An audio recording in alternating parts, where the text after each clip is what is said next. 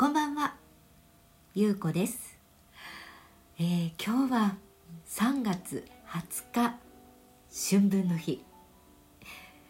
宇宙元旦とね言われている日なんですけれども皆さんいかがお過ごしですか？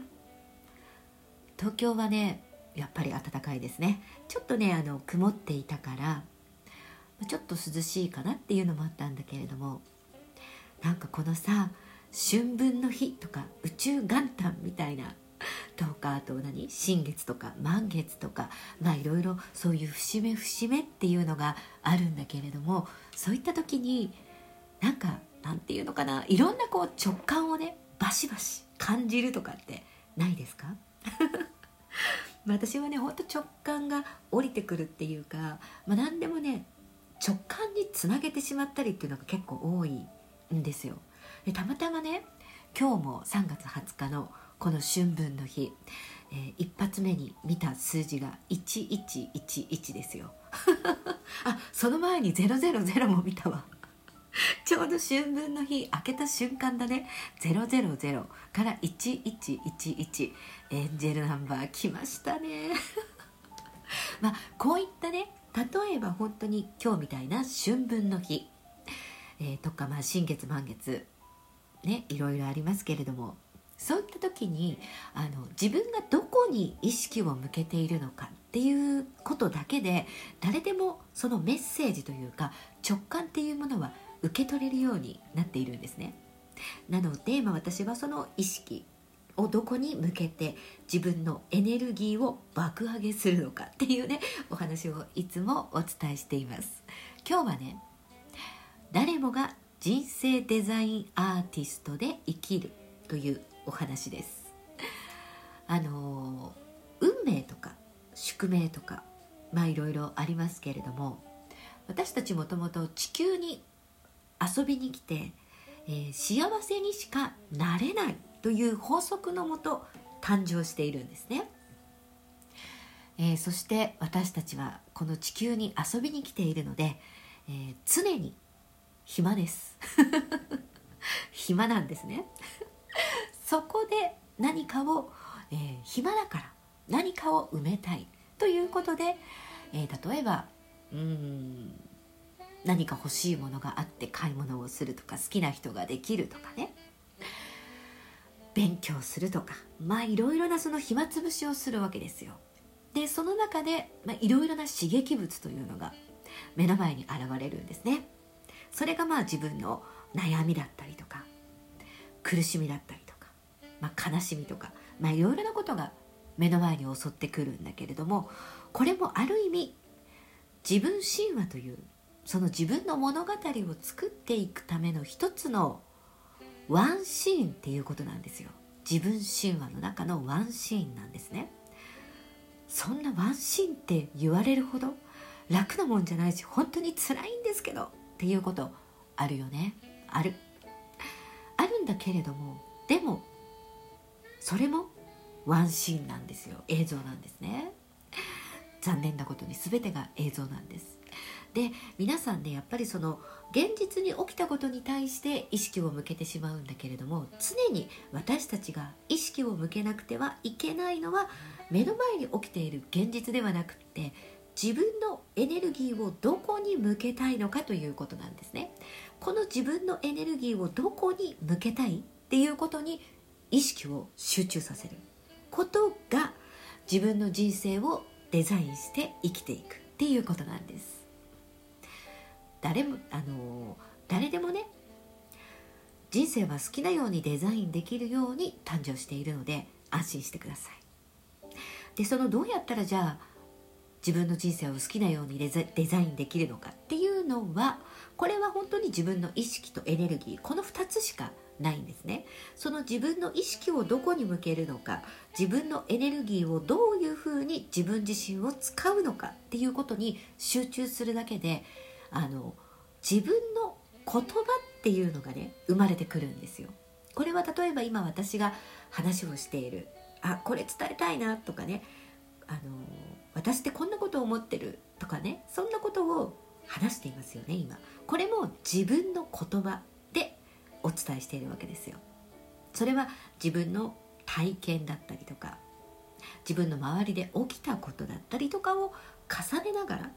お伝えしているわけですね。そうするとその中で自分の言葉というものが生まれてきます、まあ、例えば今の話の中で言ったら自分神話とかね誰もが人生デザインアーティストとそういったことというのは自分自身が人生デザインアーティストで生きている。そして私は自分神話という映画を作っている主人公であって自分神話という映画の監督でもあり脚本家でもあり というねいろいろな顔を持って生きているということなんです。これは私だけではなく皆さんが同じ全く同じ条件だっていうことなんですよ。であのこのね表現をして生きていくこの人生デザインアーティストっていうのは表現をして生きていく生き物ということなんですね。でそんな表現するのなんて無理とか表現なんて別にしたくないって思っているかもしれないんですけれどもあのみんなね誰もが自分を表現するために誕生していて表現したい生き物なんですよ。だから皆さんね自分の話を聞いてもらいたいとか自分はこう思っているっていうことを自分の中で自分自身と対話していたりとか友達とかねまあ、恋人とか家族とかと話をしたりとかっていうことを必ず必ず誰もがしているわけなんです。